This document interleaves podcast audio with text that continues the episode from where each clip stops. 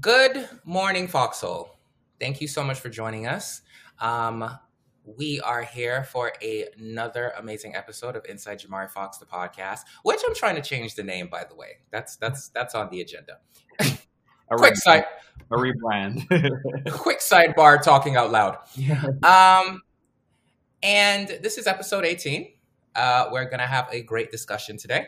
So thank you so much for joining us. Let uh, let me and cousin Hybrid take you real deep. It's just different.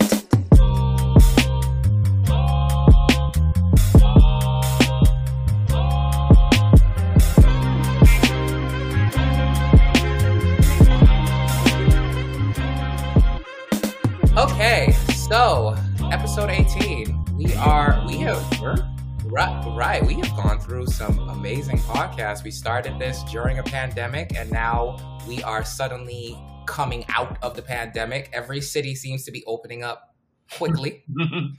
I was like, whoa, whoa, hold on here. I, I you could have warned me before you started talking about opening shit up. Like, oh God, like everyone's hitting me up. Oh my God, oh my God, oh my God, oh my God. And I'm just kind of like, yeah, I'm I'm slowly wanting to come out of my hibernation and my cocoon. You know, I very much enjoyed my time away from the humans, and now all the humans are going to be congregating again. Mm. And I'm kind of okay. And the thing is, the pandemic has given me a perfect opportunity to have like a like a foolproof excuse not to do things. I'm Right. not, I'm not- who's going to be there? Oh, I'm so sorry. There are too many people in there. I just can't. So Oh my!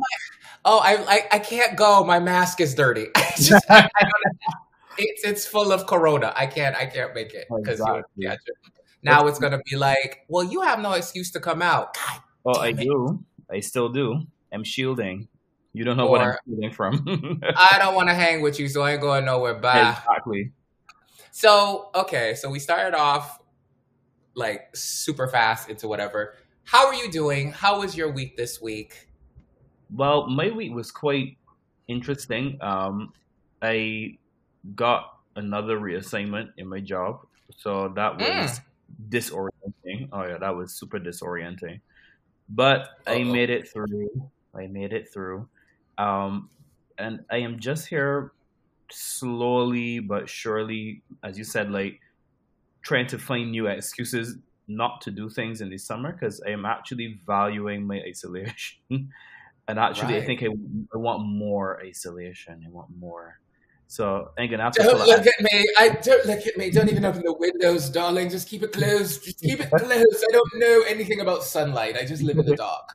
I'm gonna have to pull a Agatha Harkness and do something because this is. I'm I- like, I- you know what? People are being so stupid. I'm not convinced that even when they do reopen, that they're not gonna like completely fuck it up again. So we'll well, I just think they're all. I think they're just all going to be annoying. They They're are. already being annoying on social media. So know. You know, everybody's gonna have this this kind of toxic positivity. Like, you have to live life. Look at how unpredictable it was last year, and I'm like, so you know what's funny? I was watching a Twitch streamer, one of my favorite Twitch streamers. His Mm. uh, his name is well, they go under Healthy Gamer, and yeah, Healthy Gamer, and it's a psychiatrist in a like a like a company that deals with gamers, and they specialize in therapy for gamers. So they speak in gaming term- terminology to help gamers understand Oh, um, their issues.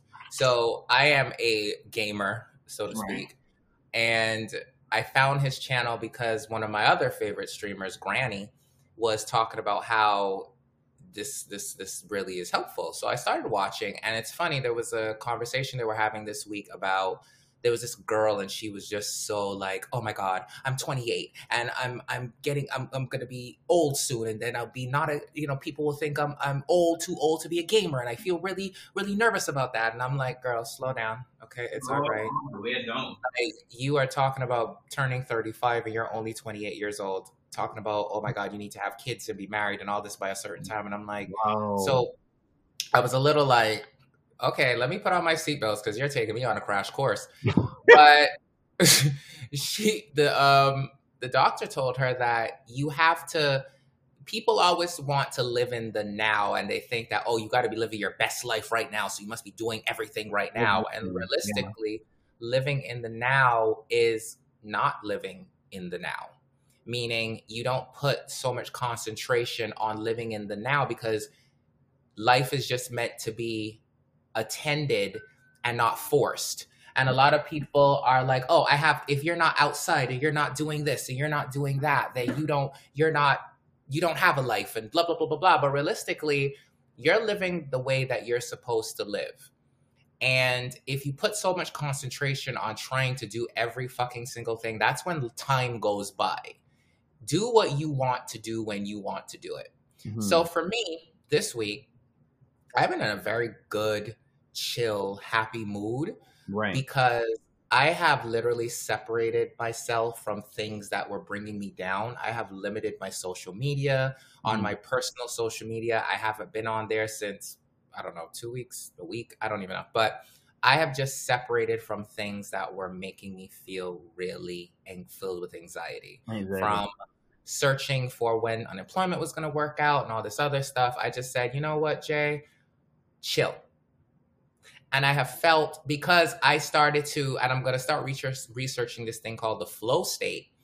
I guess I've been in the flow state because I literally I'm just doing what I want to do when I want to do it instead of feeling like I have to be pressured to do something. Right. So because of me just separating from everything, I mm-hmm. feel really, really, really chill. Yeah. So you know, now that everyone is talking about, oh my god, oh my god, we need to be back outside, and we need to be at this party and that event, and da da da. Yeah. I'm, I'm, just so. yeah.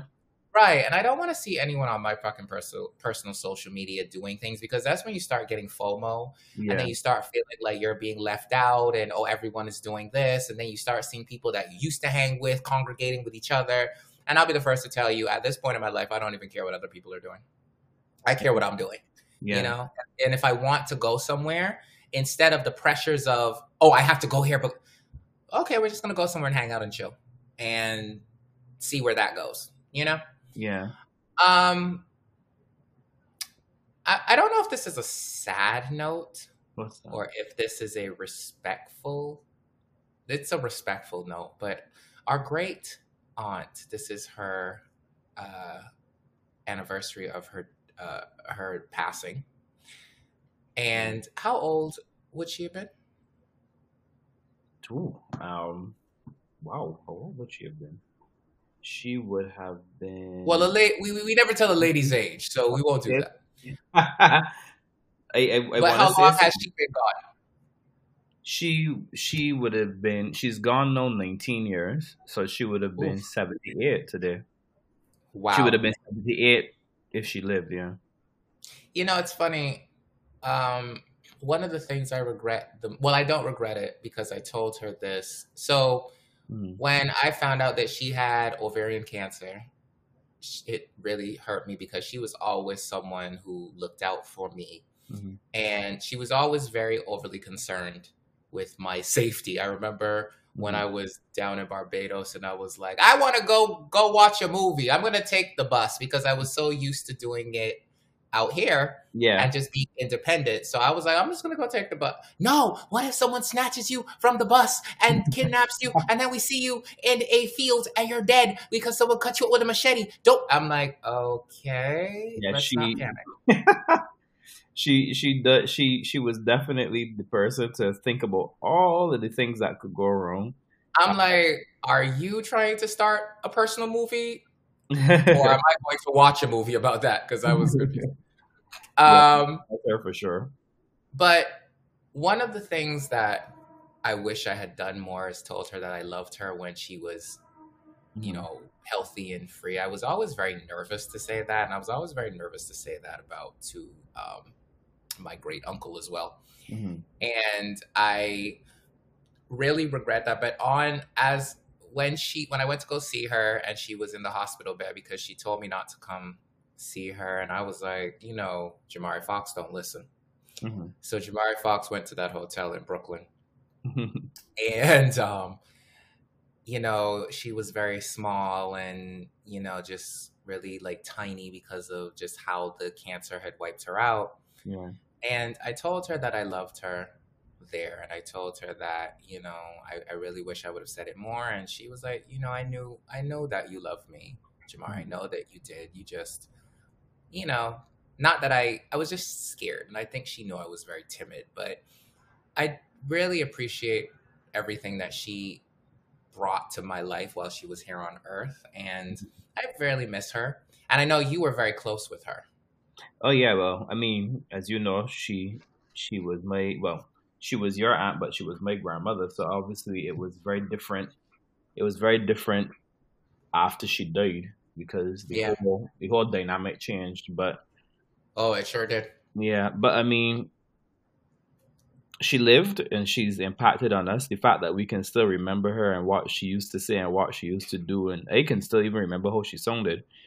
Um, and this is, Yes. this is almost twenty years later. So And she said something to me mm, on she said she's like you know jamari i lived a really good life. I traveled i met people i've done things.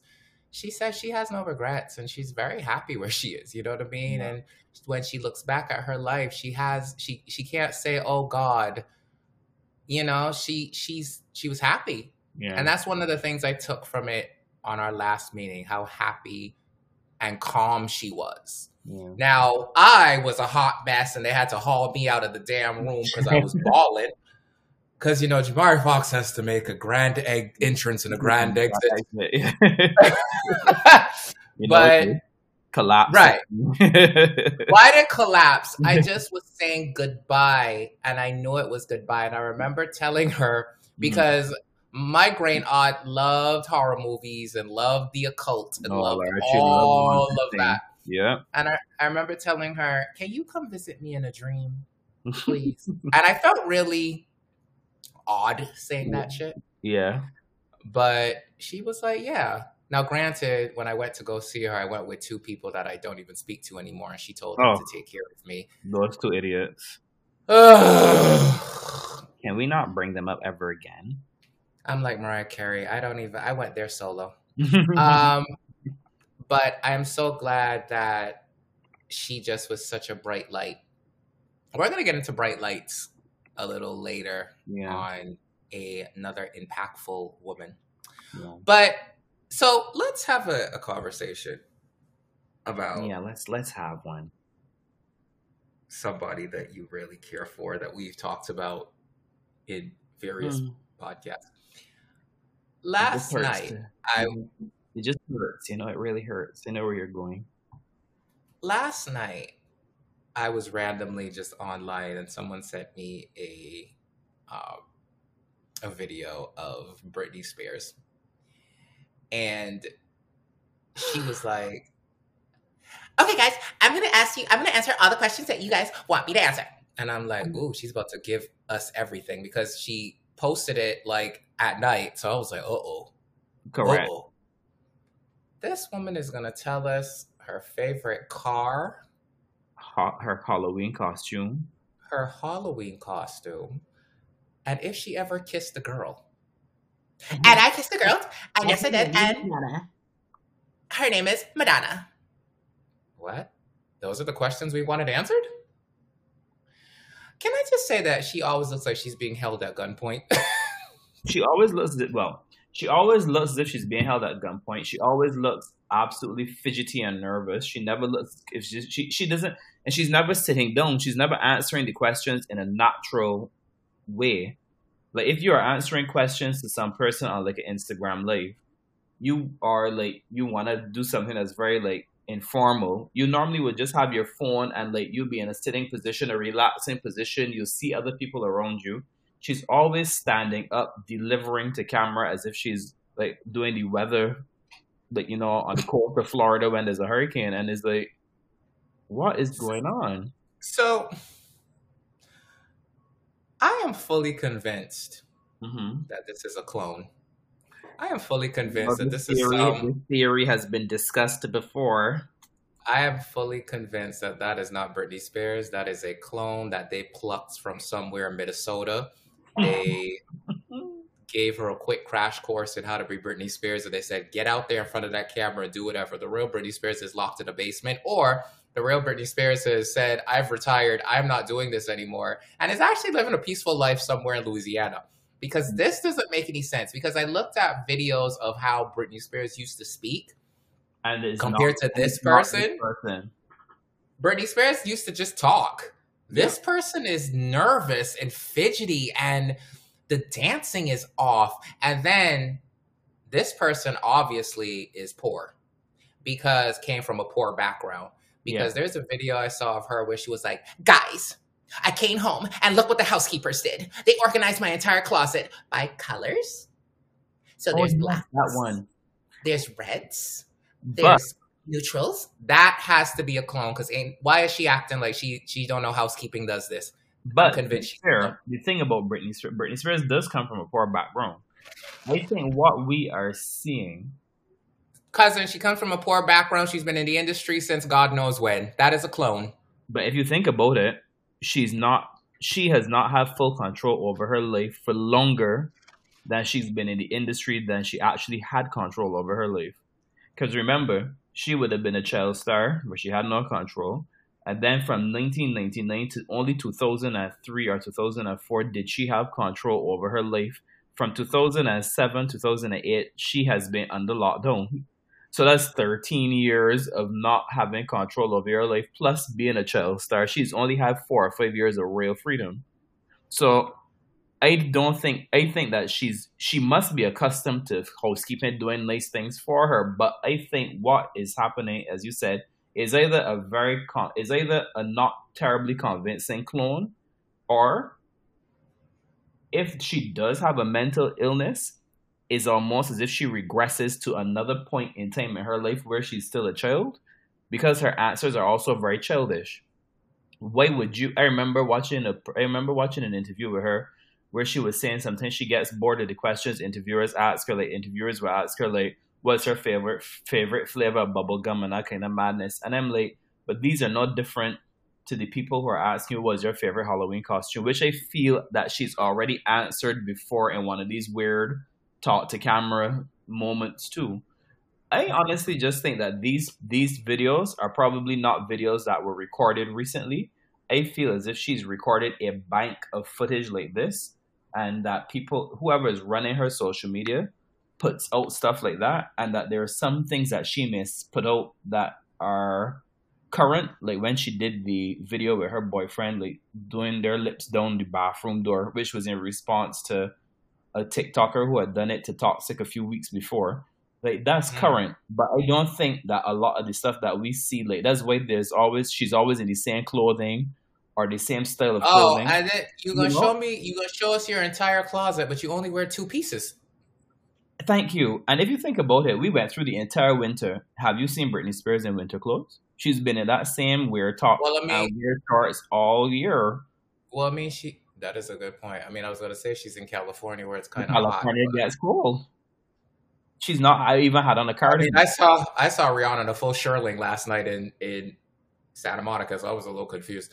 So Mhm. that does make sense. Well, that just kind of proves that something is wrong here. Something is terribly wrong with her. What What do you think Her about the fine the, the fine boyfriend? Um, he is fine. Yeah, I would agree. I just I don't know. I don't know if he is. He seems like a neutral. He seems like a neutral evil or a neutral good. He just seems as if he's there. I don't think that he has anything negative in mind for her, but I don't know if he will cause if there's actually a genuine imbalance in her life where she is actually ill. I don't know if he's going to cause it to become worse because he's going to obviously want to make certain decisions with her that she can't make for herself. So is it going to result in a big split, like a Justin Timberlake type split, you know, in the future? I just don't really have much of an opinion on him apart from the fact that he's like Candy. but um, I I just don't, and they and I, as much as they are a cute couple, I don't see them together. If you if that makes sense, I don't see. There's there's no chemistry. There's no vibe. Yeah, there's no There's vibe. no- you can tell when a man is really into a woman and a woman is into a man. Sometimes Mm. a lot of a lot of vixens are into wolves a little too much when the wolf is like, "Don't touch me," or he looks miserable as fuck. Exactly. But there's to me, she give he gives off hired help. and she gives off, "You're cute. You're sweet. Oh, you're sweet." I don't see. I don't see any passion between them. I don't see anything that sparks that would make me think that they're actually romantically involved. He looks. I Like don't get- bodyguard. I don't get. I don't get. you said what? He looks like her bodyguard. That's what I was gonna say. I Mm-hmm. don't get the vibe that they're fucking. I get the vibe that he is watching her and making sure she's okay, Yeah. or making sure she's he's keeping an eye on her. I think he's the one that records the videos. I think because we're her children. Like this is just Yeah, they've all- vanished altogether. Yeah. like it's just like what has happened To Britney with this woman. Like, this is weird. And then I saw a comment talking about, hold on, hun, we're trying to get you out of there as soon as possible. Just hang on tight. I was like, but the thing is, is that whoever is doing it knows that it's gonna piss off her fans eventually, because the fans have asked very direct questions, which are, "Are you okay?" If Britney Spears was to come, even if she was, to, even if it was just somebody holding her at gunpoint and just said, "Look, guys, I see all your questions. I am okay." People would be like, "Okay, there's a bit of control," but the fact that you keep pu- publishing stuff that is so and when you look at her Instagram feed, her Twitter feed, right, nobody is asking her about Halloween costumes, not in fucking March. Right. You know? Like, why would you answer a question about your? And that also proves that these videos have been stored up for time. Because why would some person ask you what's your favorite Halloween costume in March? Why would that come out? No. Why would that even be a question you would choose? No. So it's like this is weird. I don't. For all we know, that damn girl, as you said, has retired and just created a bank of weird stuff to just keep people going. I mean, it has happened off before. just doing whatever she wants.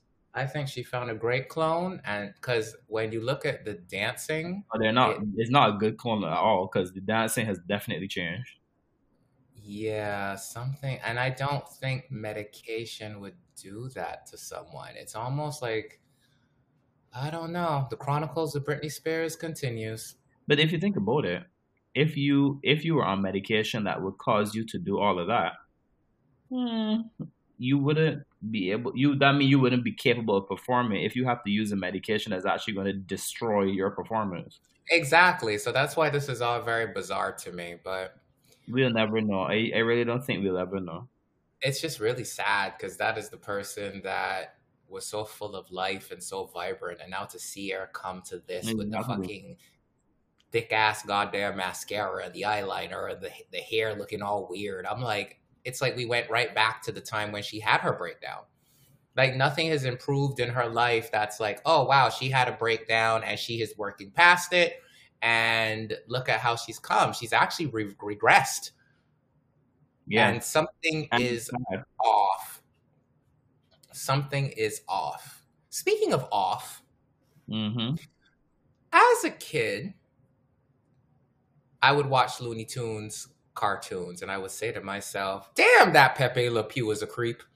Like, can he leave that fucking cat alone? The poor cat, by mistake, got a, a white stripe down its back from some paint, I'm paying. and his ass, his lonely fucking ass, was just a mess. The cat was like, "Leave me alone." Oh, he wasn't lonely. He was horny. That's the problem with him. and what were they teaching us as children? Oh my god! But you know, So, but you know what's funny because Uh. go on. Actually, you go on. Finish that point because uh, uh, there's something that just came to me as to why he was that way. well, they're trying to can. I think they're canceling him, or they're trying to cancel him because of his Yeah. creepness. And then last night, I uh, Dave. I just want to make sure I say his name right.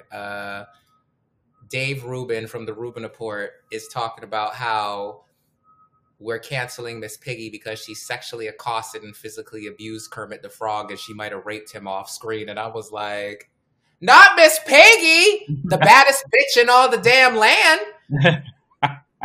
But then I had to think about it. She was a little feisty. But she was very feisty. She used to go after. She used to go after um Kermit, and she was very controlling of Kermit too. which doesn't really like to me it doesn't really look good because she was a big girl and it makes it look like all big girls were these desperate aggressive Yeah, divas who had their skinny men in line But and probably strapping him and a late night rendezvous. But if you think about it, Kermit didn't complain. No, he didn't. Kermit was Yeah, very he- much he wanted to loved- be he dominated by loved He loved Miss Piggy. Kermit wanted to be dominated by that pork. So I don't understand what is the problem. Now Pepe Le Pew, that is an, a good argument. Yeah. And now that we have gone into this argument about, you know, cancellation of very aggressive characters, now we have Kim Parker being thrown into the mix because of her aggressiveness with Professor Oglevee. And then I said, well, if we're going to throw her in the ring, let's throw Urkel because he was also very aggressive with Laura Winslow. And now that's going to go down a rabbit hole where we're going to start looking at characters and start canceling them. Angelica, a baby, Oh, probably right. will get canceled, you know, for her aggressive, abusive nature to those, to, to, to Tommy and all of them. So, why? Okay, so let's get back to Pepe. so Why do you think Pepe was like that? I think the- because uh, you see the average the, the, the average person watching a cartoon, a child watching a cartoon is impressionable. So there's obviously not going to be that context. Um, and that is where the danger of Pepe Le Pew came in because you were teaching children a behavior without giving them the context. Skunks are very aggressive maters. And Oh, skunks, once they're finished mating, they're polygamous. So they go all over the place. They have all kinds of different women. They have they can mate with as many women. Whereas most, not most, some animals tend to have a monogamous or a limited range of who they mate with. Not them. They mate all over the place. Oh, so they're black men. How fun. Oh, oh, Oh, oh, oh no. I'm sorry. I Jamari. that slipped, that slipped out of my entire. It was in my head, and then for whatever reason, it rolled down out of my brain into my esophagus and just flew out. And I couldn't hold my tongue fast enough. I've been working on that. God's been working on me. what we're gonna God. do, what we're gonna God. do is that we're gonna remove the adjective black there and just leave it as men. we're just gonna remove that adjective because trust me, God's God's been working on me. Okay. I need him to work faster on you. no, but um, so the context of it is that yeah, by nature, and I, see that's the thing. If you think about those Looney Tune cartoons, and if we are really honest with ourselves in 2021, those Looney Tune cartoons that we watched with Bugs Bunny and Daffy Duck and Pepe Le Pew and whatnot, they were actually more so entertainment for adults than for children. Bugs Bunny was doing Bugs Bunny was in drag. Bugs Bunny was performing um, opera, operatic pieces that we couldn't understand or have a value for as children. Bugs Bunny shot a man in the audience because he coughed when he was about to do his piano performance. Oh, Bugs Like- Bunny was an abusive piece of shit, was he not? He was they they, they were there the, the the comedy that was overlaid on them was mature 1940s 1950s adult humor. So Pepe Le Pew also then a skunk is supposed to be repulsive. So the whole idea is is that whenever he finds this rare skunk, this rare female skunk, his urge to mate, which is very strong in skunks as a species, makes him compelled. If you realize, once the paint was washed off of the cat's back, he was repulsed by the cat. He didn't actually want to mate with the cat afterwards because it was it was actually tying into the nature of skunks as a species. The problem So, is is that he he doesn't didn't he get doesn't. He doesn't deserve to be canceled because people don't understand the context. And i think that's the problem with cancel culture. It's- everyone just goes straight to the cancellation without getting context. And if you think about and content, cancel culture has its applications because, for example, we can cancel people who are outright racist and bigots and fools. and that's fine because we got the context. Exactly. i didn't know this about skunk so now that i know this i'm like oh well he was just a horny a horny a horny little man. Right. and Yeah, and also too, let's not forget that at the end of the day, Pepe Le Pew is a cartoon character. If in 2021 you don't have the ability, and you're, there are no writers on your staff who may be able to say, let's take the opportunity to change Pepe Le Pew as a character, tell a more, tell a different story about him, let him be a different kind of character, probably let him even redeem himself and explain himself in such the way that I've just kind of explained what the nature of a skunk is if there's nobody talented enough on your team and you must wholesale cancel a cult, a character which is essentially lines and animation, then it's not as if he's a real skunk somewhere who's going to be in his Beverly Hills mansion smoking, thinking, oh my, career is over. He's a cartoon character. You, as a human, write what he is. So the, Bugs. in anyone, there's no need to cancel a character. Just rewrite Bugs. it. They're coming for me. I will say, I will say what, and I don't know if I'm about to put a whole story out here, but I would like uh I would like if we're gonna redeem Pepe Le Pew, we could redeem him as a lonely skunk who has been searching for love, Yeah, because and he, living he his right, and he hasn't been able to find it, so he lives a very isolated life, and he, you know, because he stinks, yeah. and people shun him. So he lives a very lonely life, and a cat that probably is wearing a black fur coat. I don't know why a cat will be wearing a black fur coat, but just go with me with a white stripe going down it. He thought that that was the one, and he started to he started to fall for someone who he thought was the one, and the cat was not interested.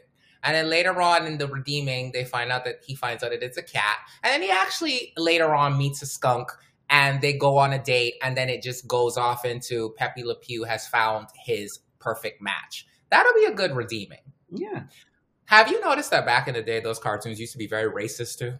Of course, because again, a cartoon character is a vessel for what a human writes. And back then, in 1940 and 1950s, when these cartoons would have been big, it was there was very little concern about what black people felt about how they were portrayed or, or racism was in some cases over. If you go back to some of those old old ass cartoons, like we talking about the one that your mom used to love, Betty Boop and them, like those characters and some of the people who sat around them in the in that ecosystem, they were absolutely racist cartoons. I saw a cartoon the other day with Bugs Bunny, and I don't know mm. how I missed that, but he Yeah. was he, it was him and somebody from Vietnam dropping from the sky, and then he dropped a bomb on this Vietnam, and I saw this, uh, this Vietnamese cartoon, and I said, "What the fuck is going on?" Yeah, and if I was a little, I was a little like, "Ooh, what was I watching? yeah, we were watching that. How did we we were how did we miss- that. How did we miss that? Because those cartoons, you know, in Barbados, we had just limited cartoons to watch, and Mm. those were the cartoons that we could watch. And I was like, wow, they were really, really. But remember, when we were watching Bugs Bunny, Bugs Bunny would have been 30 or 40 years old by then. So you have to also remember that the Vietnam War, the reason we missed it is because we had no context to the Vietnam War. It was just a character being bombed by Bugs Bunny because that is Bugs Bunny slapstick humor. But some person living in the time when Bugs Bunny would have been fresh and that episode would have been fresh would have been able to make the connection that this is the Vietnam War and it would have tied into a very toxic type of view on other races and a very toxic type of nationalism that would have existed back then. So Bugs Bunny was every think of how many Bugs Bunny cartoons they're flammable in warplanes. Like Right. because it was written in the context of war. So it was so that's what I think that's what I think canceling canceling an imaginary character is lazy because you can write the character. Oh my god. So I don't know. So two things. I don't know if it was Tom and Jerry. Oh god. I don't know what it what it was, but they had a a a black, black mate, woman, yeah. Who and you couldn't see her face. You couldn't see her face, and you hear the stereotypical Southern black mammy accent going on. And that, that again ties into the fact that Tom and Jerry, those episodes would have been probably back to the 1930s. This is that Well, I- those characters were written for a particular period of time that we've long since moved past, and we may like the characters because of their humor, because they were geared towards children, but the message would have been completely we would have been oblivious to the message because we aren't we weren't listening to it as adults. Well, I will say that my icons, Mickey Mouse and Scooby Doo, never had this problem. Okay, they kept, they kept their they kept their hands out the filth. Mickey Mouse, I can't Don't you do it, I can't Don't really you- think of Mickey Mouse's stuff. Mickey Mouse. Mickey Mouse is a leader. He's he's he's the icon. He's the moment. Okay, Yeah. that's But- still the moment. but we, we can't deny that Walt Disney, his creator, was very racist. Um, Oh my god, those some of those old Disney cartoons, if you go look at, you will find so many like exactly. things they had in them, and it was like, oh, they were very sexually. A lot of the their, I don't know if they weren't being paid well, but they like to put a lot of sexual, like the phallus that was in the damn castle on the Ariel box, What? and I think sex was being spelt in the air with the Lion King. This just whole, Seriously, Just- it- just just go Google it. I think it was you know writers who were on strike and were like, let's fuck up their shit. let's fuck this up. Let's fuck this up for everyone. We're fucking it up, and we don't care.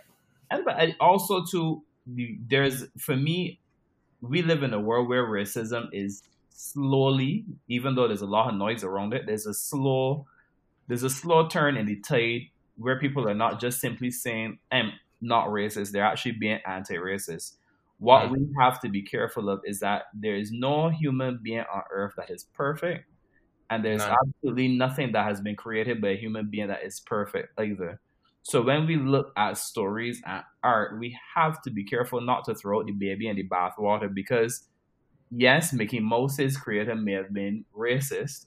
That was his life. His life has no sense ended. So, but Mickey Mouse again is a, an imaginary character, so he's a vessel for any amount of ideas or any amount of stories that we choose to put on him. We so, what do you think about the Professor Oglevees and the Mrs. Parkers and the Urkels who are actually they're they're they are also imaginary characters because Jaleel White and Mo'Nique and I can't remember the guy who plays Professor Oglevee's name, but they played a character for a salary. They didn't play. A, they're not. That's not. They're. That's not who they are. I mean, if you think of, we had this discussion briefly after the we'll, last. we'll give we'll give we'll give Professor Oglevee his flowers. He's played by Dorien Wilson. There he is. There's his name. I can't remember. His, uh, is that his name? You sure? Yeah, played by. Dorien Wilson. Okay. Who who is actually born on the same day as me? Wow, congratulations. He's a- Wow. an Look he's at an that. He's an icon. An icon. but but he's um like if you think about it, those characters are not they're not real people. Yes, they were played by real But- people. but those characters- taken- Those characters are traits people can have. Of So course, but they're also traits cartoon characters can have. So you have to also you have to be careful coming down and saying that the writers of the Parkers could have been a little bit more careful in how they wrote the character of Monique.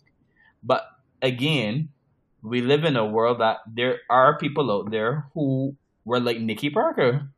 There are people Right. out there, even in 2021, who are like Nikki Parker.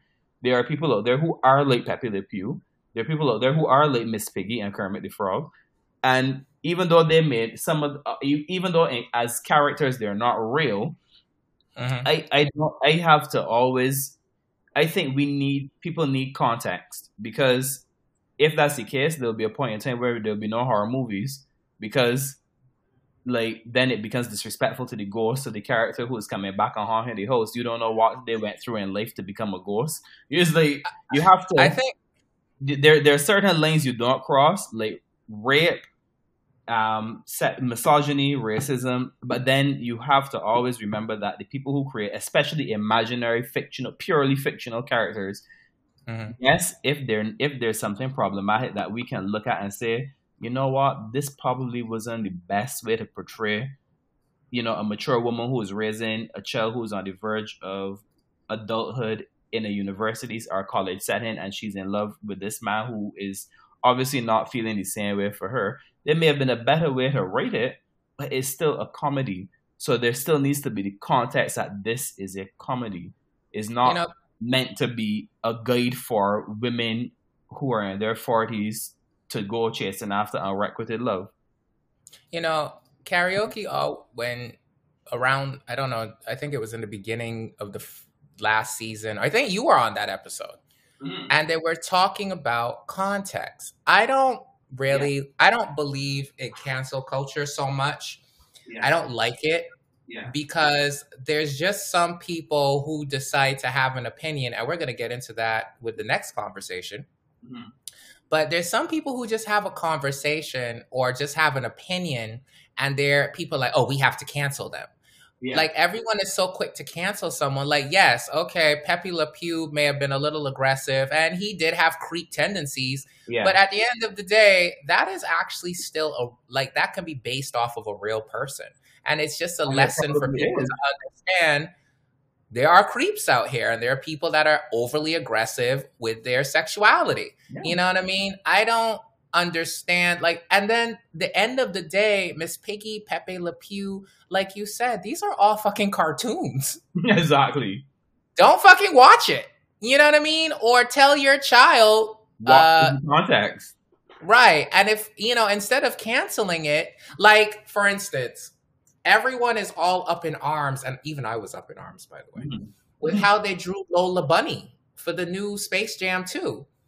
Like Lola Bunny was sexy. Yeah. You know what I mean? And I know that sounds really horrible to say. But Lola Bunny was like what I was in straight world was like a, a girl crush, or maybe I just liked her because she was a diva. I don't know. Yeah. But she was a sexy character that Bugs Bunny fell for. And now Mhm. they've got her, from what I've seen, looking frumpy. They've, you know, the, the complaints were like they took away her curves or took away her breasts. And I'm like, okay, so now Seriously. we've gone to a, we've gone to a Have I missed perverted, we've gone to a perverted place. But Lola Bunny is meant to be huh? What does she look like now then? She looks like she just looks regular. Like, you know, when she first came on the scene with Space Jam 1, it was like, oh, excuse me. Yeah. But now she just looks I don't know. She just looks she just looks. You know, she's not like she's not like my man uh, Roger Rabbit with his wife Jessica Rabbit, who came on the scene and was like, "Oh, that's who you're dating? You're married to? Excuse me." But this you is, know- this is always my this is my problem with this is my and this is not to do with cancel culture because I also don't believe in cancel culture. I, I think that we have we as human, especially adults who are fully Mhm. functioning, you have to be accountable for yourself. If you Mhm. don't like something, you don't respect something, and you voice your opinion on it, and some person is able to say, I see your opinion. I understand your opinion. I am sorry for how that has impacted you. Mm-hmm. Um, you know, that's that's not the spirit of this character. Or even if the character is meant to be deliberately obtuse, like a Pepe Le Pew, this is why he's deliberately obtuse. You know, because art is art. Be it writing or visuals or video or whatever, art is art. You you cannot get to a point where the whole world determines almost like a Stalin or Len or, or Vladimir Lenin kind of um situation whereby you have to do this kind of art because at the end of the day, then there'll be no there'll be nothing varied. But Exactly. like with Lola Bunny, I, I only I just googled this stuff. Like her name alone is like a tease on being a Lolita. exactly. It is meant to be. Is meant to be. She's really meant to be. Not to quote Britney Spears again, but she's really meant to be Britney Spears in the "Baby One More Time" video. Sporty, Exactly. the girl next door, who is who is obviously very attractive to the other teenage or young adult men around her. Mhm. But at the end of the day, I, I don't ever remember Lola Bunny being like naive and and like taken advantage of. She's always been a strong character. yeah. So, so she has the looks, but she has more. She has the looks and she has the wit. So she was never a character that was portrayed as being a sex item.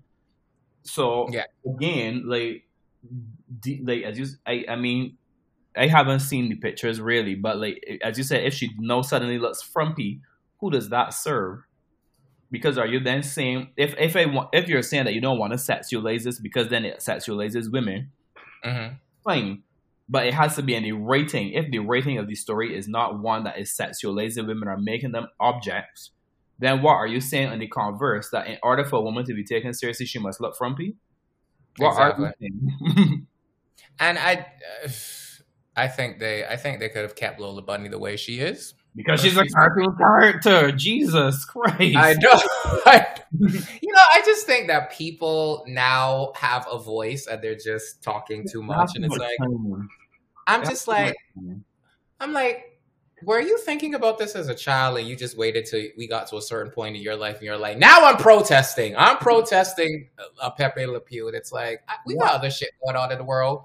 What they need to protest is misogyny, real misogyny. They need to protest Okay. real racism. They need to protest real homophobia. They need to protest real inequality in the gender pay gap. They need to uh, they need to protest the real the real ableism in our world where people who are disabled are differently able are look different because of different conditions or diseases are, are still treated like Quasimodo. And the fact that I can even say Quasimodo is because people use Quasimodo as an insult, even though he had a physical disability. Those are the things that we need to talk about. Not if Lola Bunny, a cartoon rabbit, looks sexual. Do you have a real problem to think that you as a human are conflating your sexual image or your body image with a rabbit? Oh.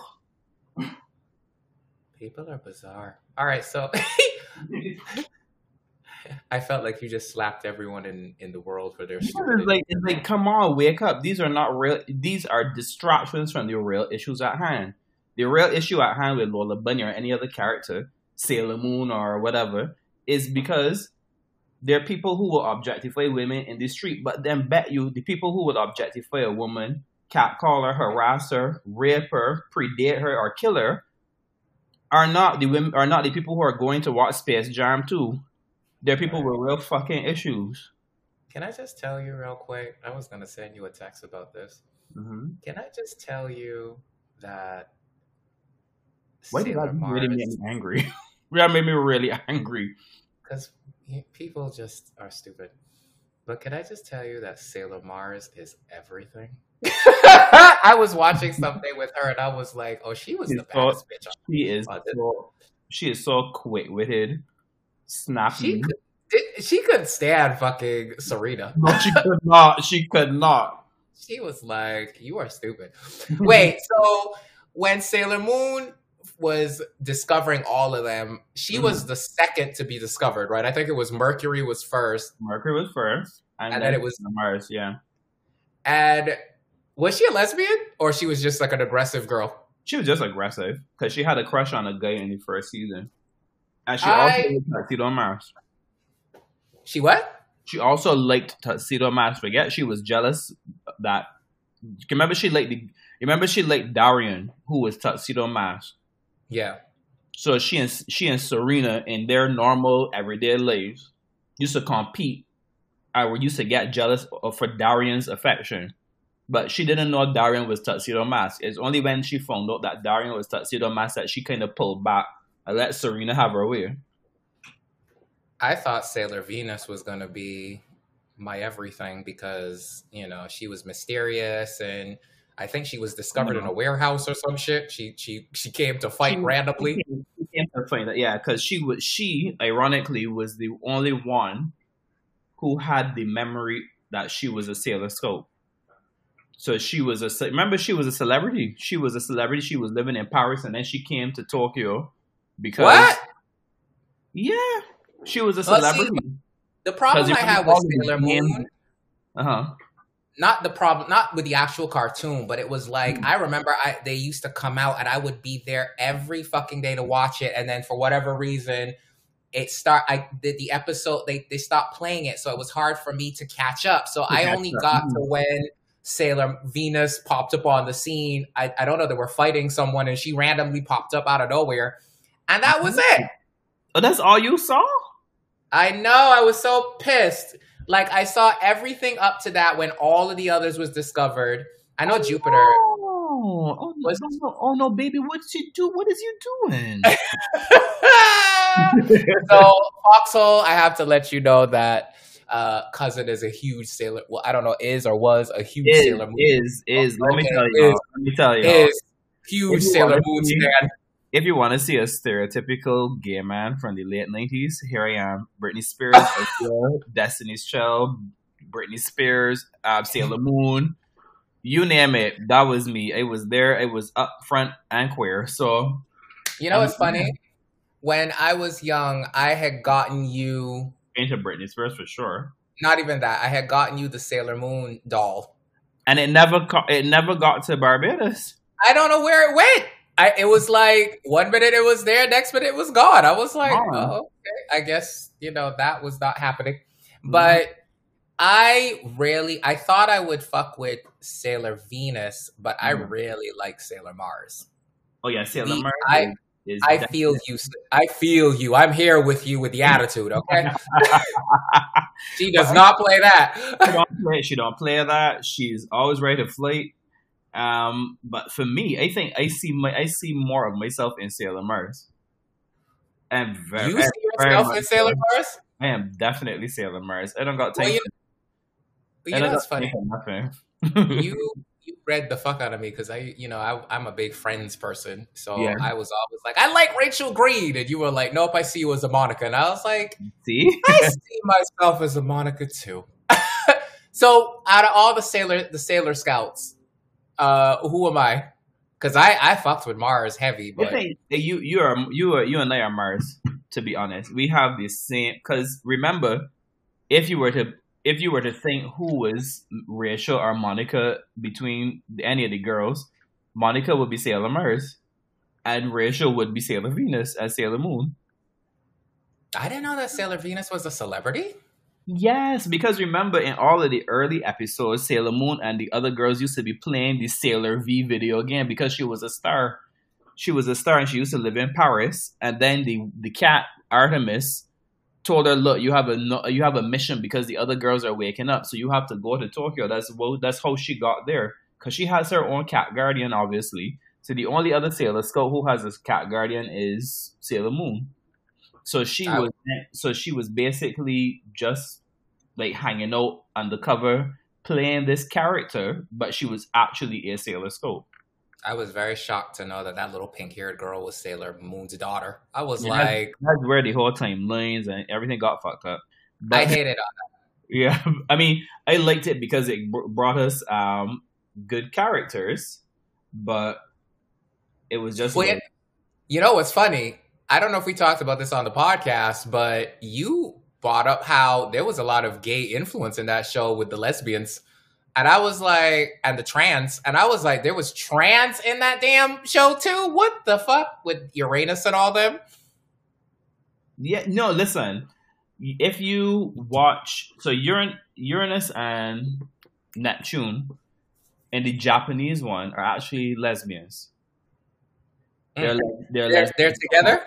Yeah, they're actually a lesbian couple, but in the American one, they were they were branded as cousins. Oh, okay. So for the foxhole, that is not going on between myself and Jamari. That does not exist here. but uh, No, we're, we're, not, we're not a couple for real. We're just you know, playing one on TV. but the um but then there was a, a series called the Sailor ooh, the Sailor Starlights. And all of them were boys in the day, members of this music band. And at night they were trans. They became women who wore like leather halter like leather um harnesses and that kind of stuff. It, well, the costumes looked like that, but there's a lot of LGBTQ influence in Sailor Moon because even some like for example, you remember there were these characters. I cannot believe that this podcast just went down this anime nerd corner. Lord, Well, where you know what's funny? I, I would like to watch all of the Sailor Moons, but I don't know where to watch them at. You know what I mean? I said they've all vanished. I used to watch some on, on YouTube if I was um if it was like terribly bored, I would go and watch them. But I wonder if they're on Crunchyroll. if they're on I'm gonna Crunchyroll. It's this. Oh, yeah, um, I'm Crunchyroll. I haven't been on there for ages. my I have a lot of friends who are big into anime, huge anime watchers. So I'm gonna ask them where I can, because they've been trying to get me to watch um, Attack of the Titans. I think it's called, and I just haven't had a chance to really sit down because some, you know, anime is good. Yeah, Anime got some good storylines and some good fighting, and I love, I love those moments in anime, like with Sailor Moon, hmm when her and Sailor Mars would get into beef, and suddenly it'd be like, there's this whole like her eyes would get all big, or Sailor, Sailor Mars would hit her upside the head, and she'd have like it'd be just these moments. and the over, the top, over the top um, screaming and shouting at people like the, the, the big teardrop that comes on their face when they're done something embarrassing. That was my yeah. favorite part with Sailor Jupiter where she choked out this guy and she's like, "Go right on, take it back, take it back." I'm like, what the hell? But it, I love I love a good anime car. I love anime when I it's we good. love, I think we love a good. car- I think we love a good cartoon diva. That's what we like. I sure. Well, listen, that's my Sailor Mars for you. That's right. We love a good cartoon diva. All right, so we're gonna take a quick commercial break, and then we're mm. gonna talk about how I got dragged this week But what? by a couple people. So let's take a quick break, and we'll be right back. All right, so during this podcast, I've been applying castor oil to my head because it's still very sensitive from the dragging I received last week.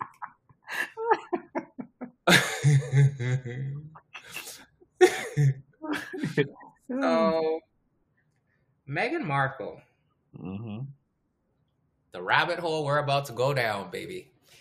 So, I am not, I haven't, I, I, I don't even know where to start.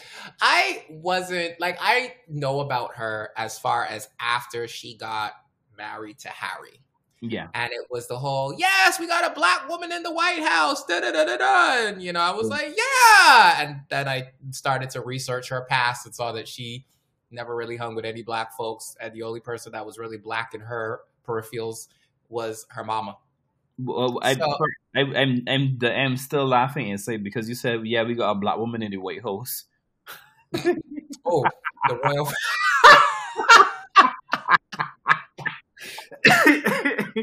oh, sorry. sorry buckingham palace i keep That's you right. know i have to remember that this is in the uk and not america so you're probably going to hear white house a couple times i'm trying to readjust don't judge hashtag don't judge me um, so they were all excited. Everyone's all excited. I have a friend who is a super duper stan that relate that calls Megan her cousin, oh, wow. and she'd be like, "Check out my check out what our co- my cousin is doing." And I'm like, "Who?" You know, she's in Buckingham. I'm like, "You have a cousin in Buckingham Palace? What the fuck?" Yeah, Meghan Markle. And I'm like, Okay. "Get out of my get out of my presence right now. Go now." Don't look back at me.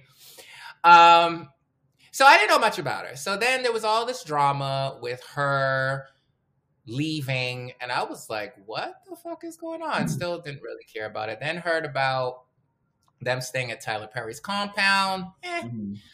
Then they now live in California, and there was all these different things. Again, she isn't my someone that I was standing for or paid attention to. So, you know, I knew about her, but it wasn't to that serious. Mhm. And then she had the Oprah interview on the day of the All Star game.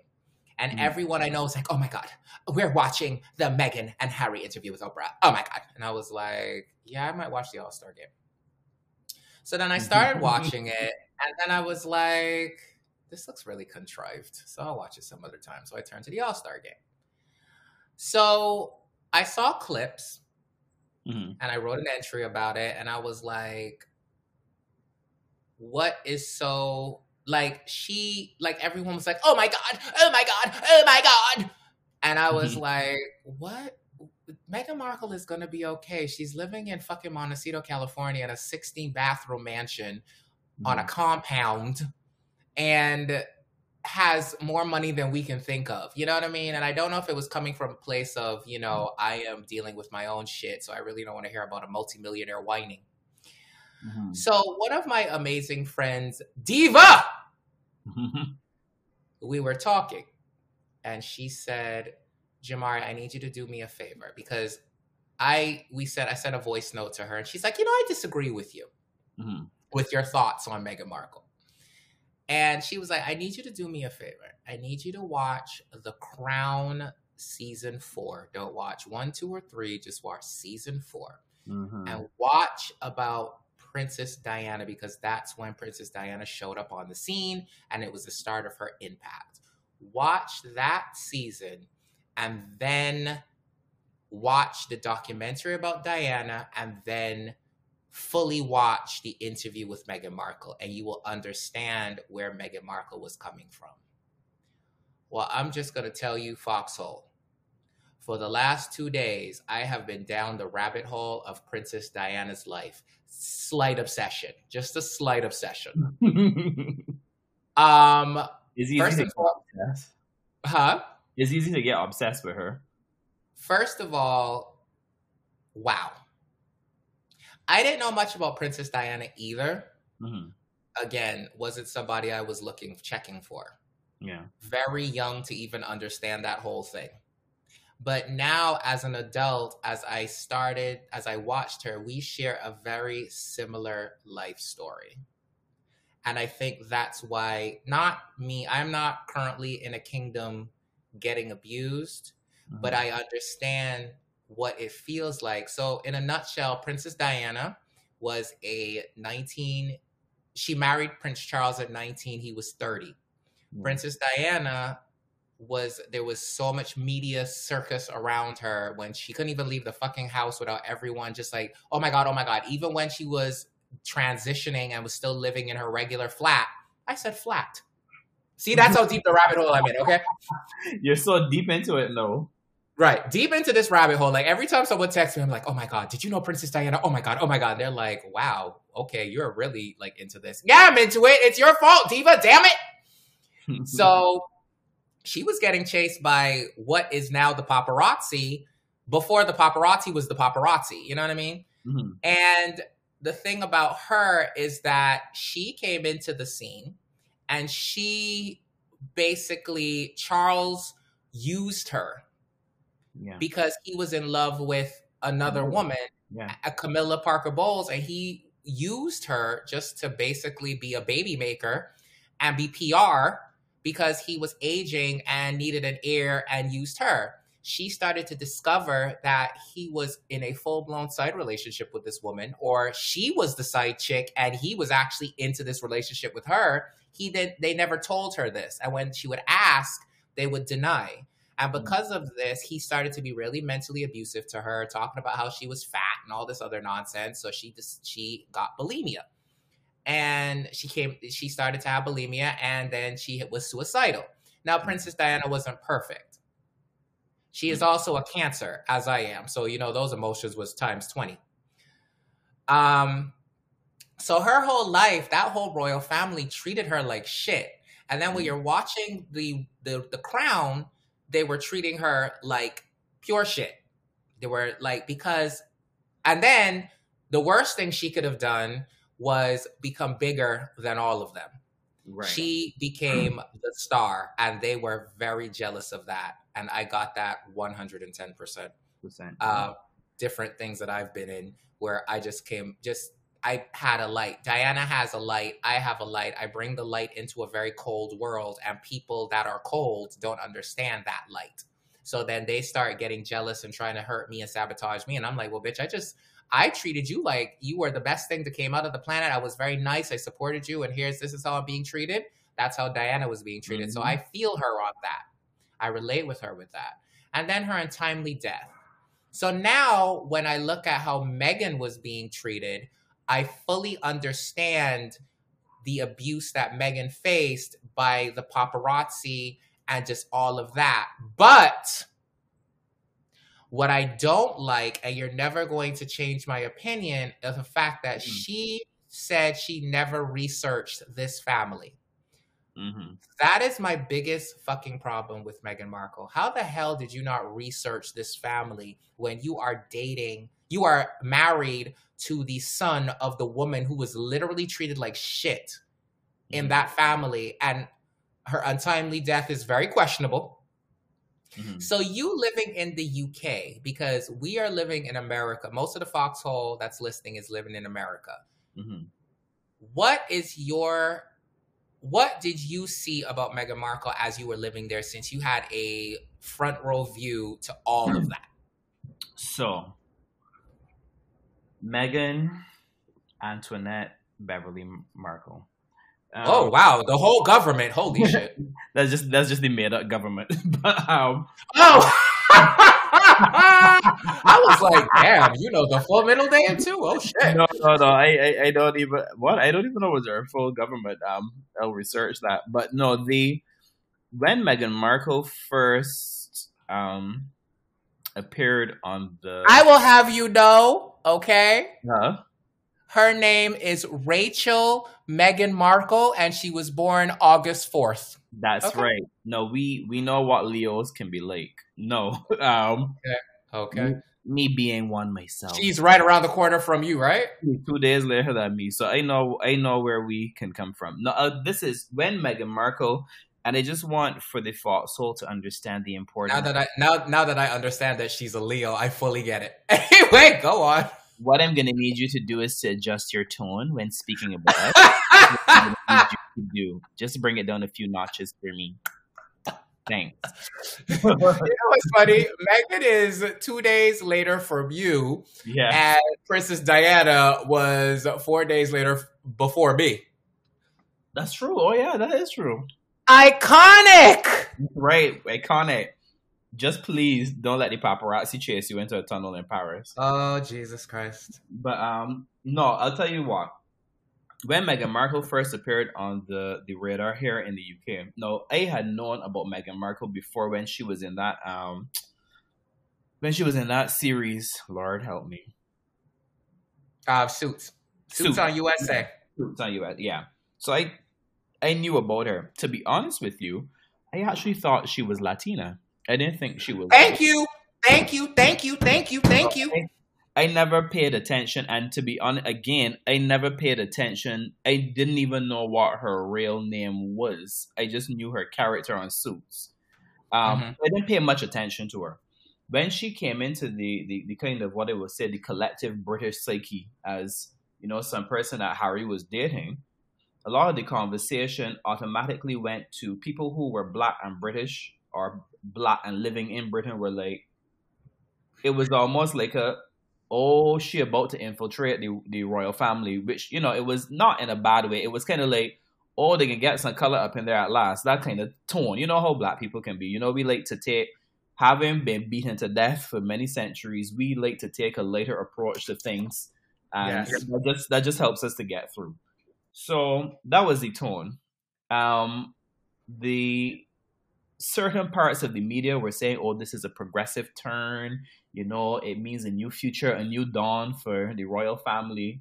But then there was this creeping insidious thing where everything that Meghan Markle did was compared to the other one Kate Middleton who I absolutely do not like. Um, Now, Kate Middleton, we're gonna get into what your thoughts about her. there's no thought. She's just she's just a plain. She's one of you know when you go to KFC and order the biscuit, but there's no like butter or anything to go with it. Dre. She's not for me. Um, so I don't find her compelling. I don't find her engaging. I don't find her anything. She's just there. I Um, think she is fully okay with being that. To be honest with you, she just did not. She used to work as a as a shoe girl, and now she is a full blown what as princess? the Bajans would say, as Bajans say, when you get what you didn't expect, and that's exactly who she is. She did not expect that, and she got it because she's quiet. Let me just sit down and eat my like how people say you should have just ate your rice, and that's exactly what she's doing. You should have just But, um, ate. You should have just sat there and ate your food, and that's what she's doing. She's sitting there and eating her food. It there, she I- did and I her food. Can I just tell you that I think that when Meghan came up on the scene, she got intimidated because now the attention isn't on her anymore. The attention is on Meghan. That's my and thought. We see, and we see from the crown in season four that the entirety of the royal family, from the queen all the way back down, because if you watch the earlier episode, it, if you watch the earlier seasons of the crown, everything is tied into Prince Philip having a jealousy that the queen was getting the the, the kind of visibility that she got as a young queen. Because in his mind, he was the head of the household and the man of the household, but he was not to play second fiddle. Then, when Princess Margaret was starting to take over in the newspapers, the Queen started to have a, a, a difficulty with Princess Margaret. Then, when you watch Margaret Thatcher, the Queen had a difficulty because suddenly there was another woman of importance and standing who was taking over the. So the the the royal family is very much so as we know about appearances and how things are perceived. So that entire family is built on. If I am not noticed, it's a problem. Mm, Kate I got. Middleton. Exactly. So Kate Middleton, if she's even if she wanted to just sit there and eat her food, at the end of the day, she would have been pressured by this firm or this institution, as Meghan Markle has, has termed it. She would have been pressured to, in her own way, because they all have their own personal staff, you know. It's not to say that they're just sitting in a castle looking through the window and someone comes and says, there's a baby to be kissed and a car to be cut. There is, they have staff. So there's strategy around them. So if suddenly Meghan Markle is blowing up, then Kate Middleton is going to suddenly have to find a way to also be, you know, because she will be the future queen. Once Charles is dead and William becomes king, then she is the future queen. So she now has to also build her equity in the in the public side. If Meghan is mm. challenging that as some person who's not even in line to the throne, she then becomes another Diana. So mm. I think that that's where they would have pitched those two girl, those two women at at loggerheads. But I think also the British media started to pick apart Meghan and pitch her against all of these different characters. They were they were portraying her in negative lights versus um, Kate Middleton. Well, do you think that they were working to like because it didn't they say they hosted the, the paparazzi for Christmas? They host like they, no, yeah. So like yeah, so the, the royal family will do that. They will entertain, wine, and dine all of these people because they're trying to buy influence. They're trying to buy favorability. They cannot do anything by by their by by the by the definition of their role in British society.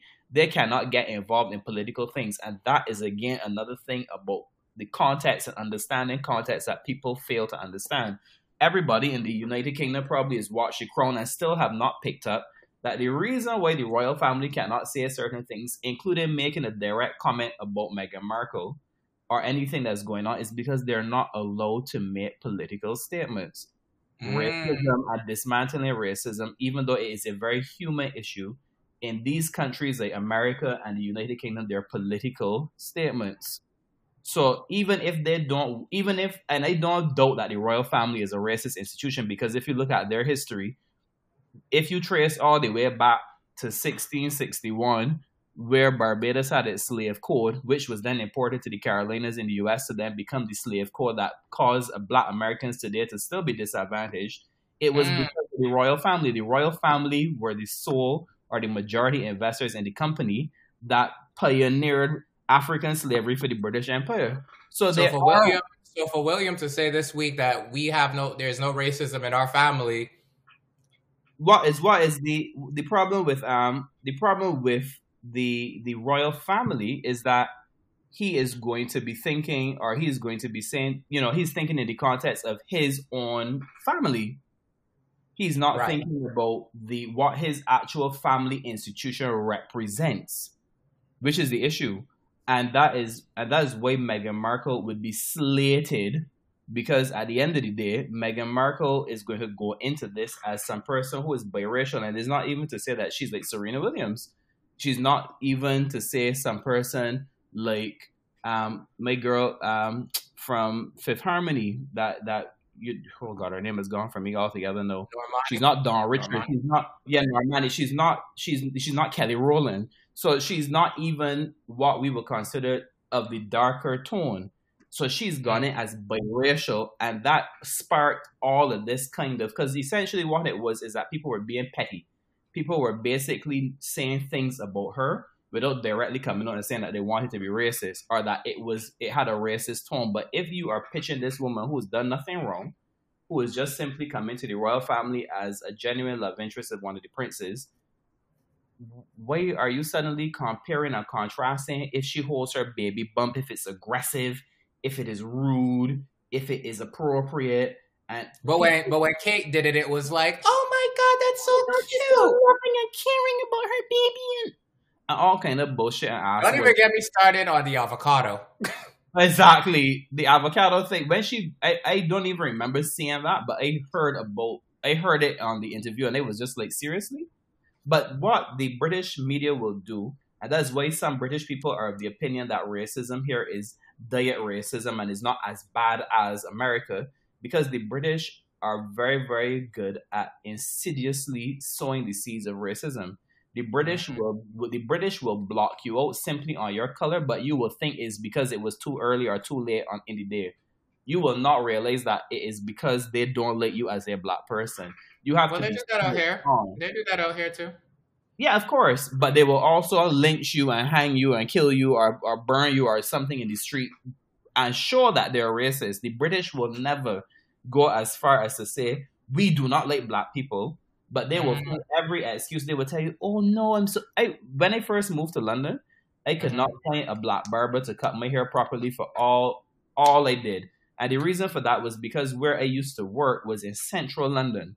So Mhm. in central London, everything is, and even that in itself is racist because in central London, everything is catered to white people. So Mm. only barbers cut white hair. And I remember I went to this barber shop, and the man who was probably in his fifties looked at me. He said, "Oh, if you want a proper haircut, um, you're gonna have to find you're gonna have to find someone else because I we, we I, I I don't know how to cut your hair." Mm. I was like, cut my hair. But my was you know, if you are truly a barber and not a man with a scissors, you should know how to cut my hair. Like, sir, I'm. I, it's never too early or late for a dragon. Okay. You, you- thank you. So, what all of that to say, Meghan Markle is a very real victim of an institution of racism that has been championed. It may not have been outwardly championed by Queen Elizabeth or Prince Philip or this modern version of the of the royal family, but the royal family represents the pinnacle of racism for the British society. So she is now facing it as some person of color. So, what do you think when she says that she didn't research anything? nonsense. And the reason That's- why, the reason why, it's nonsense to me, and I don't like that. yeah. And this is, I just want to make clear for the, the foxhole that because Meghan Markle may be being what I would consider a little less than truthful in terms of how she went into this situation, does not mean that Meghan Markle's claims of racism are any less valid. Her Yeah. claims of racism are very much so valid because if we do that, we then end up going down a slippery slope, which we can compare to saying if a woman is a sex worker and she gets raped, that we are less likely to believe her because she works in that trade Yeah. versus some person who's a librarian. That is a slippery slope. So Yeah. her claims of racism are valid. Her claims that she did not research or did not have any context of the ro- you may not know about currencying and you may not know about all the different little small bits of uh, protocol and and what a royal order or you know you may not know that which is fine because even though i know a bit of it i still don't know everything because i'm not a royal and but at the same time you work in an industry in a in a place called hollywood. Hollywood is characterized by paparazzi culture. You have been you would have been in a, a movie. You may not have been a victim of that kind of volume of paparazzi but everybody has seen britney spears. Everybody knows that the britney spears phenomenon is actually just the, the 2007 2008 version of the 1997 1996 version of princess diana the word paparazzi became part of our everyday lexicon because of princess diana you cannot tell me that a woman who was the most enchanting member of the royal family in our modern time, that you as a young girl had no absolute idea or clue of who she is or her story. And even if you didn't know about her when she died, you would have at least have heard about her. Your friends would have told you about her, especially when they found out you were dating Prince Harry. Somebody in your circle would have had to say, Well, did Oh, her friends tell her? Diana. Are you, her friends told her, "Are you sure you don't go into this because this family is really that that that that's a whole different world that you're going into." And she apparently she allegedly she said that in the in her Oprah interview that her friends told her not to do it. And I'm like, for you to say that you didn't now this that's alleged. Yeah, But for you to say that you didn't research, and I spent damn near all for the last two days researching about Princess Di, I could tell you almost anything because I really went deep diving. listen. You Meghan didn't- Markle, Meghan Markle is a lot of things, but she's not naive. And No, I she's think not. that I think that what people what people mm, um, have to allow others to do is to be able to accept and validate her claims of racism. But at the same time, you're a human being and you're entitled to your opinion. And if you do not think that she's being totally truthful about how she went into it, I also don't think she's being totally truthful about how she went into it. she would have taken a conscious decision to do that. What well, first of all, she says she said that her stylist hooked her up with Harry. Just her style, her stylist was like just randomly was like, "Yeah, I'm gonna hook you up with a prince." and, and not only that, but we know better. We know, we know as, as cousins. If I'm dating a new man, I can call you and tell you this is this man. Da, da, da. We can discuss this man, even if it is not to pull out all of his social security records. We are going to discuss this man because you can be like, I don't know, I don't know. That sounds a little bit strange. That's just us who are not royals or adjacent yeah. to royalty you know? Yeah. so why would you not have had a discussion even if it was in passing about this man the gravity of his mother? Yeah. You know? Because we're still talking about princess diana. Princess diana has been dead for almost what 30 almost 30 years now. It's like you you, you know you, there's it's impossible. But what i think is interesting and i saw this on a tweet you know it was on the twitter you know where all the young people are and not even, not even. I think Twitter is one of the most impactful and insightful apps that ever. We, because everyone is on there and they're sharing their opinions. That's the where I get my most news. Exactly. I don't, I don't. I don't even go. I don't even go on like.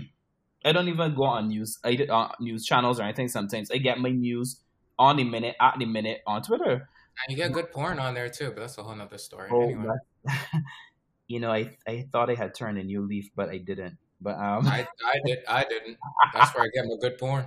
Jack Dorsey, if you're listening to this, I need you to hire myself and Jamari. We will be I think, creative strategists for Twitter. I think what I think what they're gonna do is start shutting that shit down though, because Ooh. that is getting really like I don't have a problem with it, but you know, it's going to become a problem mm-hmm. because any child can wander into Ooh, that world. Right. That's, that. that's, absolutely right. Because you know, I've always laughed at this nonsense. But are you 18 of years of age? And it's like I could, I could be five years old and click this. Just be, quick. just be right.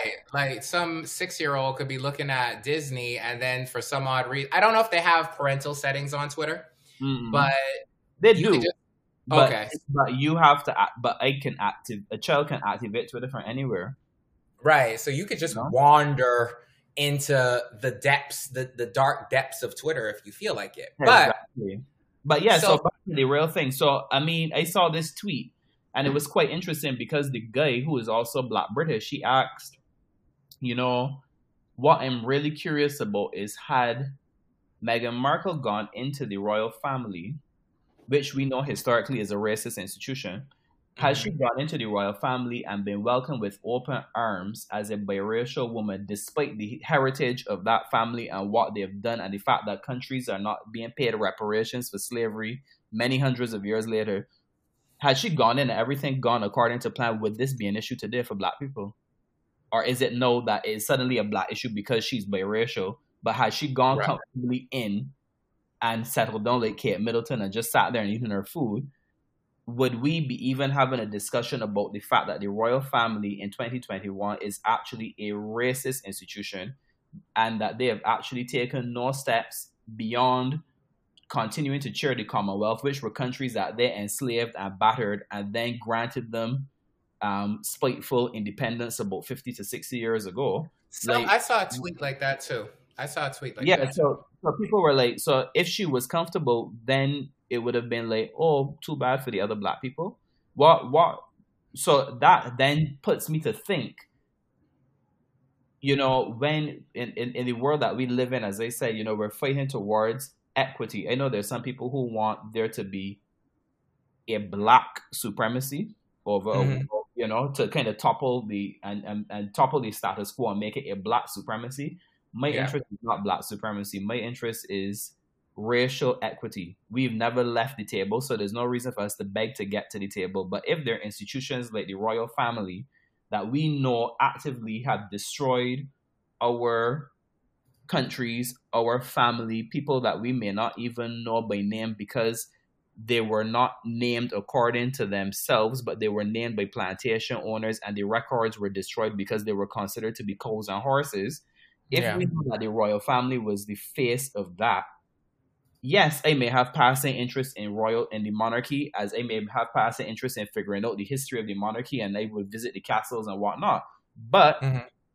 if I was approached by a prince who happened to be gay, I don't care how good looking he is, I was not going into the royal family as a as a black person, a black Caribbean person at that, because I know you are the descendant and the ben- the reason you are a prince and the reason why the paparazzi is not suddenly following us around is because your ancestors, who in the think if you think about time, is not that mu- not that long ago, were happy to be with from Nigeria or Ghana or Togo or Benin or wherever my family came from originally, drag them across the ocean, and if they didn't do enough work or they weren't considered to be valuable enough for you, you would throw them into the ocean or hang them. Mm. That wasn't very long ago. So I would not go into that family because I would know on a point of principle until there's equity and justice brought on that front, I cannot go into that family Well, knowing. even still, even uh, aside from all that, look at how his mother was being treated. Like that's But Diana, as we said, Diana, as sweet as she was, was many things, and Diana was also quite clever. And Diana, oh she oh she to Diana me she seemed like knew she she scorched was earth. Yeah, So- she knew what she was going into as well. She did not expect that she would have been chewed up and spat out. But Diana knew before there was even talk of her being married, Diana knew about Camilla Parker Bowles. Long Oh, yeah. before they were married, Charles set up a meeting with them to have lunch together to satisfy the paparazzi that there was no rift between Diana and Camilla, which would therefore mean that there was no extramarital affair between him and Camilla that Diana was worried about. Because surely my blushing bride is not going to have dinner with my extramarital affair. So all of that she knew. So she went into that knowingly. But the problem is, is that is the allure of being a royal. And do not be deceived. Diana was not a poor girl working in a shoe shop. Diana was, was the definitely daughter of an earl. yeah, she came from money. She came from royalty, not just money. Her father was an earl, which means he was actually a part of the royal family. So Diana was not that far off from what was going on. So what happened to Diana was tragic because Diana then started to fight against it as an individual. What Diana was a Diana then was made a victim because the machinery around her could not or did not address the fact that she had developmental issues as a result of being in, a, in an abusive relationship. So Diana's case was essentially domestic abuse on steroids. One thing I like about She Diana, knew what she was getting into. one thing I like about Diana, she she when she started getting her shit together, she started to shake shit up. Oh yeah, she should every straight out. Oh, she shook everything up, and I think Everybody She was shook it up. Everybody was scrambling for the emergency exits when she started to shit. And I think that, but, and one of the things I liked about her is that she was very personable and she was very much a people's person, whereas they were very cold. And I don't understand why, from what I heard, the queen came from a warm family, so they don't understand why she is so cold now. But Diana was warm and she hugged, you know, she physically touched and hugged an HIV patient. Whereas Yes, they were she, treated yeah, like that- she did lepers break and a lot of pariahs. those barriers. You Yeah, know, so she, she was started definitely all that, breaking and a she- lot of those barriers. because weren't the royals? I think they wore gloves to meet people like that. She just They jumped still right wear on gloves.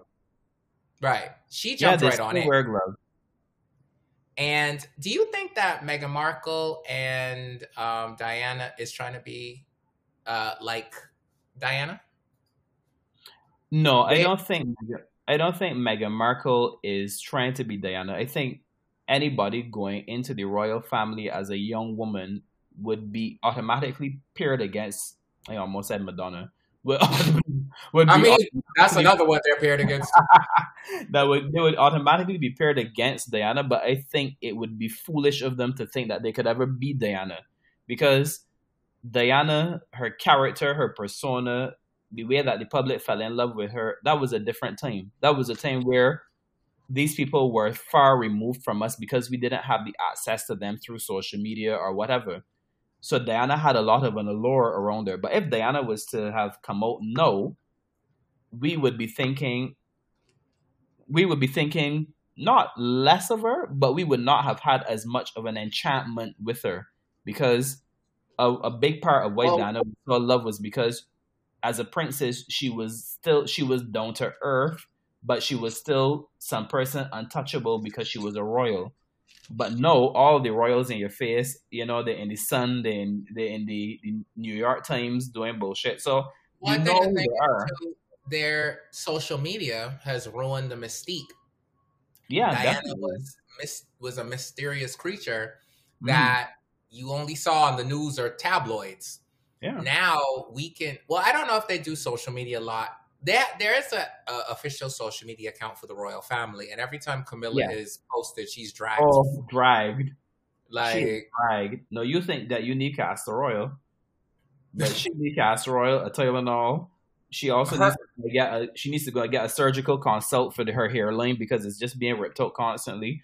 That poor woman can find no rest. But again, like Diana, Camilla knew what she was getting into because Camilla and I'm not here to be I'm not here to be saint cousin because I'm not a saint. But at the end of the day, you are horsing around with the future king of England. You are horsing around in his marriage to a woman who the entire world loves. Once you have destroyed that and you have secured your spot, what do you think is going to happen to you? So, uh, unless she's completely naive, or unless she is completely okay with the fact that she would have been the villain until she died, I don't think there was any surprise. Well, th- one of the biggest problems I have is that if you don't particularly care for, well, I, I think a lot of people, there's a lot of people that, a lot of black people that aren't for her. Mm-hmm. And they're not really, they don't really like the presentation of the interview, or they just feel like she has holes in her story. Yeah. The problem I have with people is that we are forced to say, let's support her anyway. And I think the problem I have with that, not I think, the problem I have with that is that we're not allowing people to just say, hey, I don't really care for her. And that's that, that's okay. You could, yeah, and as you said, you can definitely say, "I don't care for her as a as a star or a personality." You know, you as I said, I don't think she's being genuine when she says she didn't have any clue or she was completely naive about this. But excuse me, what I think you have to, what you have to remember is that what is on trial here is not her. What is on trial is the racism of the institution that is the royal family and if they are the absolute head of the British society, which is a very racist society, dismantling the racism within there is an important step, whether it was taken by Meghan Markle or Beyonce, it is an important step because if you can dismantle it at the head, it will then mean positive change at some level for the rest of society, all the way down to the man who sweeps the street. I think that Harry has taken on the Diana person her personality, and I think William has kind of taken on the Charles personality. I think Yeah. Harry is naturally rebellious, and I think that he saw that it probably would not end well. You, you know who they've you know who they've really embodied? Not Charles and Diana. They've en- they've embodied exactly who they were meant to embody: Queen Elizabeth II and Princess Margaret. Oh, really? The uh, the sibling who is fighting against the establishment because it challenges her as who she is, and the sibling who is only going along with it because this is the duty and the tradition and the and and the the role that is required of her. So they will split because it is literally instead of being two girls in the 1950s is now two men in the 2021 2020s or whatever we call this this this period of time i think we just call it the pandemic era i think We're in the, Um, the Panini era. yeah, we're in the Panini era. Um, but yeah, they really embody Queen Elizabeth II and Princess Margaret. For any person who has watched The Crown, those earlier seasons, they'll understand what they mean. And for people in the foxhole who don't, who are not familiar with them, when Queen Elizabeth II became queen, or just before her father died and she became queen, Princess Margaret actually asked her and it is, is in the crown and they claim that is not true but lots of people have actually discussed this that is actually quite true the queen was quite happy to just be an equestrian and raise horses princess margaret because she was more caught up with the you know the, the, the flash of being a monarch she wanted to be the queen Mm. So what that did, it created a rift in their in their personality. So when Princess Margaret wanted to marry a man, whoever whoever whomever he was, you know, she was she was literally stopped, thwarted, prevented from doing it by the queen. The queen mm-hmm. was dictating to her who she could marry, and it put a rift in their sisterhood. So what you're seeing now is Queen Elizabeth II in Prince William because he will be the king at some if the monarchy continues, he will be the king. So mm-hmm. he is no he is now behaving much like Queen Elizabeth would have done when she was a young queen. And Harry is behaving like Princess Margaret because he is believing and erring on the side of love and he's trying to create his own destiny away from the monarchy. And Princess and Prince William is not going to go to that level with him because if he does that, he deviates from tradition, which and he's not going to because he actually represents the tradition. That is true. So to wrap up, mm-hmm. What are your thoughts on how this is all going to play out now that Harry is being stripped from all the royals and he is now a an American in California and they have, they're living out here? Do they mm. have to still fear for their lives? Are they just going to become celebrities in their own right here and we'll just all move on? Is this just the story for the moment until we move on? Like, what are your what are your final thoughts? Um, what we must remember, what we must remember, not remembered. My God, um, is that yes, English. Where did you? Where did that come from? what we must remember is that Americans Canadian North people in the West are obsessed with the royal family still. Regardless of race, regardless of gender, regardless of if you like Camilla or not, the people in the West are still obsessed with the royal family. We saw that with the crown. The reason the crown is still on TV and people are like itching and having like crap fits to for the next season is because people are obsessed with the royal family. So what is going to happen is that Harry and Meghan, even though they are going to have a rift between them and their actual family, who are the monarchs, mm. they are going to fare very well in America because they're going to be integrated into America. And the reason for that is historical. America is the is the rebellious child of England or the rebellious child of the United Kingdom. So America knew a time historically when there was a monarch.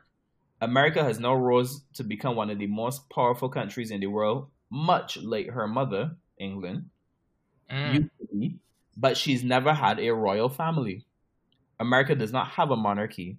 So America's culturally and historically and socially, people who are very nationalistic about America still crave that that the, the power and the, the symbolism of monarchy. So mm presidents come and go. You may love a president like a Barack Obama or a Bill Clinton or, or Abraham Lincoln or JFK, but at the end of the day, they are political. A monarchy represents a dynasty. Mm. Right? So, so when so Americans still view the British monarchy, even though they have no power or control over them, they still see them as a symbol of the pinnacle of nationalism. So the, Harry and Meghan will fare well in America because they will be absorbed into America because of the mystique and the majesty of being royal. So that is what I think is going to happen for them. They will remain afloat, and that is why I think Meghan is also being um, not she's not being dis- she's not being ingenuine, but she's being clever right now as well because she knows I have to butter my bread for later.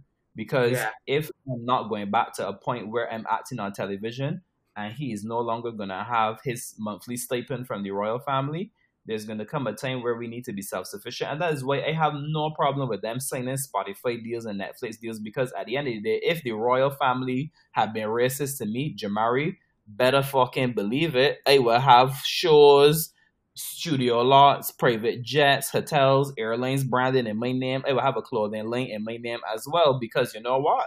My my experience at the hands of the most powerful and one of the richest families on earth. Oh, you can't tell me how to monetize it. I will monetize it. And she has well, a child. She has two children now to take take care of. So they're gonna be that, they'll, they'll they'll they'll succeed. They'll succeed. And, and personally, that part is what I would expect even if she had said while she was there, and I, I made this point, even if she had said, oh, no, I can't do this, but apparently they took her passport so she couldn't leave. But even if I had said, yeah, I'm good, I don't want to marry him, she would have still become a big star because it would have been, you were in this royal family and you left because you just didn't like the treatment you were receiving. So regardless if she stayed or left, she would have still have been a big star. Personally, yeah. I think that she is that they are going to be okay because that interview kind of was like how Diana had her panorama interview, yeah. where she spoke and said all, you know, mm-hmm. and she was letting the world know this is how I was treated, and this is why I am I've moved on, you know, and this is why we're not compatible, and I'm going out to live my own life, and I just can't do this anymore. You know, I don't know if they have. They didn't say anything where they would have to fear for their lives. They didn't really spill any. No. Well, no. from the leaks, they didn't really spill anything that was like, all right, we got to get them now. I need you to become the maid, and you need to get into that house and poison them all. You know, um, that is the only thing that I um the only thing that I thought was a big bombshell was the fact that some person in the senior and they and they made clear that it wasn't the Queen nor Prince Philip.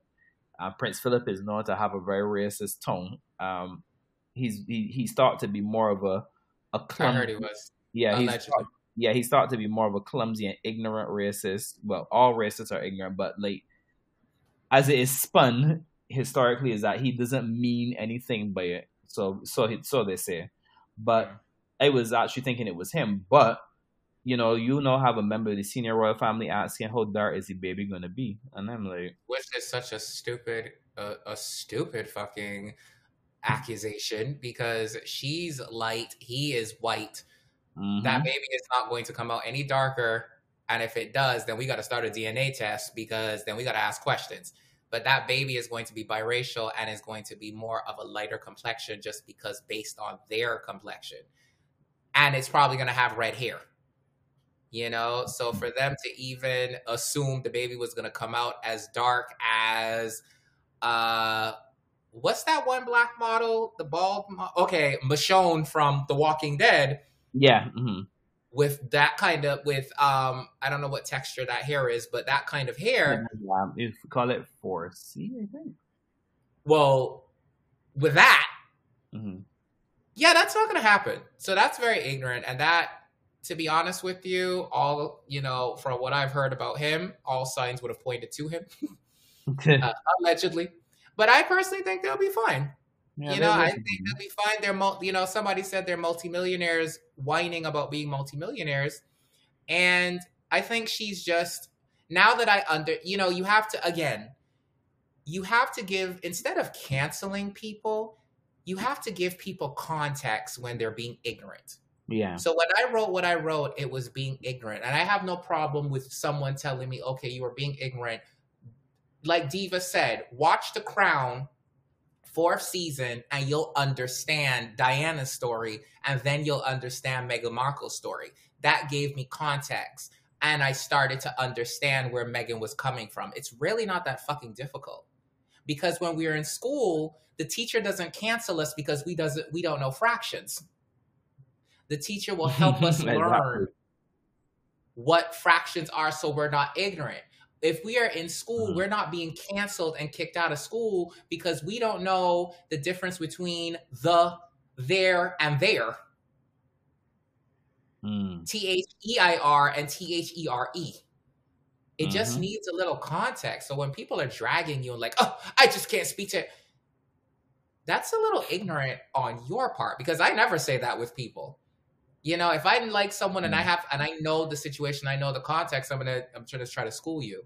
But you know, now that I get Meghan Markle, I'm hoping that she's gonna be okay. I'm hoping that this does not this ends well. And you know, we can all move forward. A friend of mine said she should her and Harry should have a reality show. And I was like, Yeah, no. Yeah, no.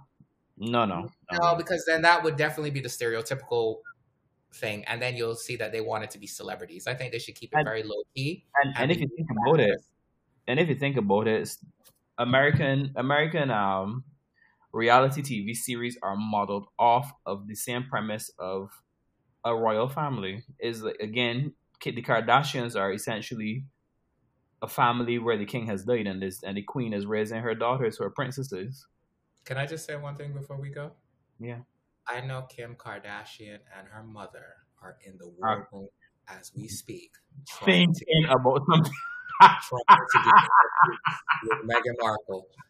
They are in the room with all the staff. Like, Yeah. how can we get in cahoots with them? How are we gonna get this in, or how are we gonna upstage them? Is either an upstaging, or how we get into cahoots. If they can't, the thing with the Kardashians, what I've learned about them, Mhm. if they can't get into your circle, then it's the upstage. yeah, So when Beyonce does something, because Beyonce was like, I'm okay. Now everything that Beyonce does, I notice Kim is doing. I'm pregnant with twins. Uh, me, I'm pregnant too. Like, really. Right. Like if, if you've noticed how they move, it's very would like to really think about that because I again they don't really pay that much attention. like but- Rihanna with uh with her makeup line. Kylie now is that she's now a billionaire. You know what I mean? It's like I need It's- has Rihanna crossed the billionaire mark? Um, I don't think so. It, that could be research, but she is almost there.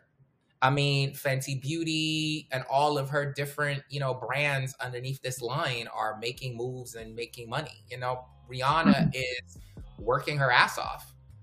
But I noticed with them, you know, Kylie comes out with a Forbes article. Well, I'm now a billionaire, and I'm like, yeah, I see y'all's game. If they can't get in cahoots with you, they're going to try to upstage you. try That's just, upstage you. that's just how it goes. Anyway, Yeah. was. I'm going to. uh I need to finish like watching more of The Crown. I said I was going to watch the first three Yeah, seasons. I heard. I, I heard. it. I heard they were boring, but No, they're not. You see, I- that's that's people who don't. You see, you have an appreciation for the story. You will have an appreciation for the background of the things that you may have kind of known about. People who just want drama are not going to find it super interesting all the all the way through.